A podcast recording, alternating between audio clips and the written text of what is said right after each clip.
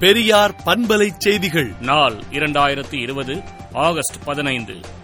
பக்தி மூடநம்பிக்கையின் மூலம் கொரோனா பரவலை தடுக்க முடியாது என்றும் கோவில் திருவிழாக்கள் ஊர்வலங்களுக்கு தமிழக அரசு தடை விதித்துள்ளது சட்டத்தை மீறுவோம் என்று சிலர் கூறுவது எதற்காக என்றும் தேர்தல் கண்ணோட்டத்தோடு மத கலவரத்தை உருவாக்கத்தானே என்றும் தமிழக அரசின் நிலைப்பாடு என்ன என்று திராவிடர் கழக தலைவர் ஆசிரியர் கி. வீரமணி அறிக்கை விடுத்துள்ளார்.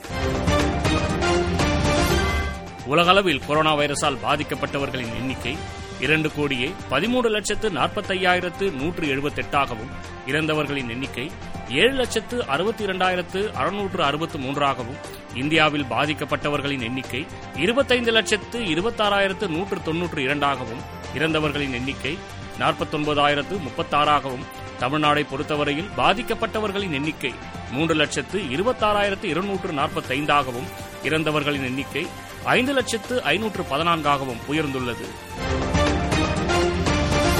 நேபாளத்தின் வடக்கு பகுதியில் அமைந்த சிந்துபால்சோக் நகரில் விடிமோலாமா டோல் மற்றும் ஜூகல் கிராம பகுதிகளில் ஏற்பட்ட நிலச்சரிவில் பனிரெண்டுக்கும் மேற்பட்ட வீடுகள் இடிந்து விழுந்தன.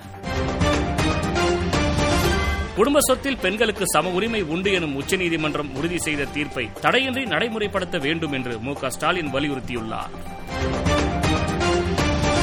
உயர் அழுத்த மின்சாரம் பயன்படுத்தும் தொழிற்சாலைகளுக்கு குறைந்தபட்ச கட்டணத்தை வசூலிக்க உயர்நீதிமன்றம் உத்தரவிட்டுள்ளது.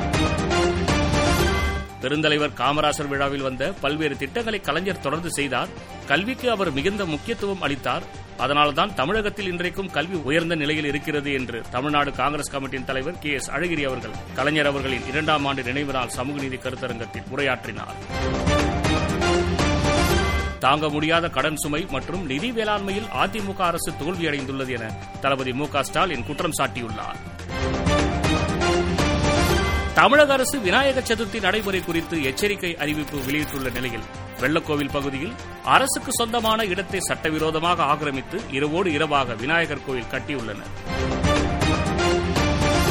சட்டப்பேரவை நம்பிக்கை வாக்கெடுப்பில் கிடைத்த வெற்றி ராஜஸ்தான் மக்களுக்கு கிடைத்த வெற்றி என்று முதல்வர் அசோக் கெலாட் தெரிவித்துள்ளார்.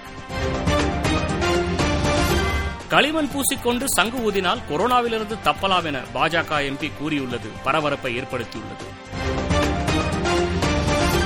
மேகாலயா ஆளுநர் ததகதா ராய் ஆங்கில இணையதளம் ஒன்றுக்கு அளித்துள்ள பேட்டியில் பாஜக தலைவர்கள் சிலர் பசு கோபியம் அல்லது பசுஞ்சாணி ஆகியவற்றால் கொரோனா வைரசுக்கு எதிரான எதிர்ப்பு சக்தி இருப்பதாக பிரச்சாரம் செய்வதை பார்த்து மனம் வேதனைப்படுகிறது என்று கூறியுள்ளார்.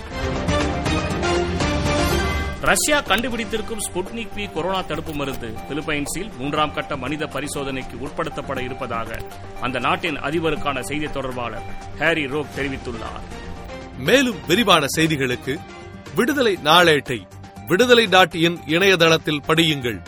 பெரியார் பண்பலை செய்திகளை நாள்தோறும் உங்கள் செல்பேசியிலேயே கேட்பதற்கு எட்டு ஒன்று இரண்டு நான்கு ஒன்று ஐந்து இரண்டு இரண்டு இரண்டு இரண்டு என்ற எண்ணுக்கு பெரியார் எஃப் நியூஸ் என்று வாட்ஸ்அப் மூலம் செய்தி அனுப்புங்கள்.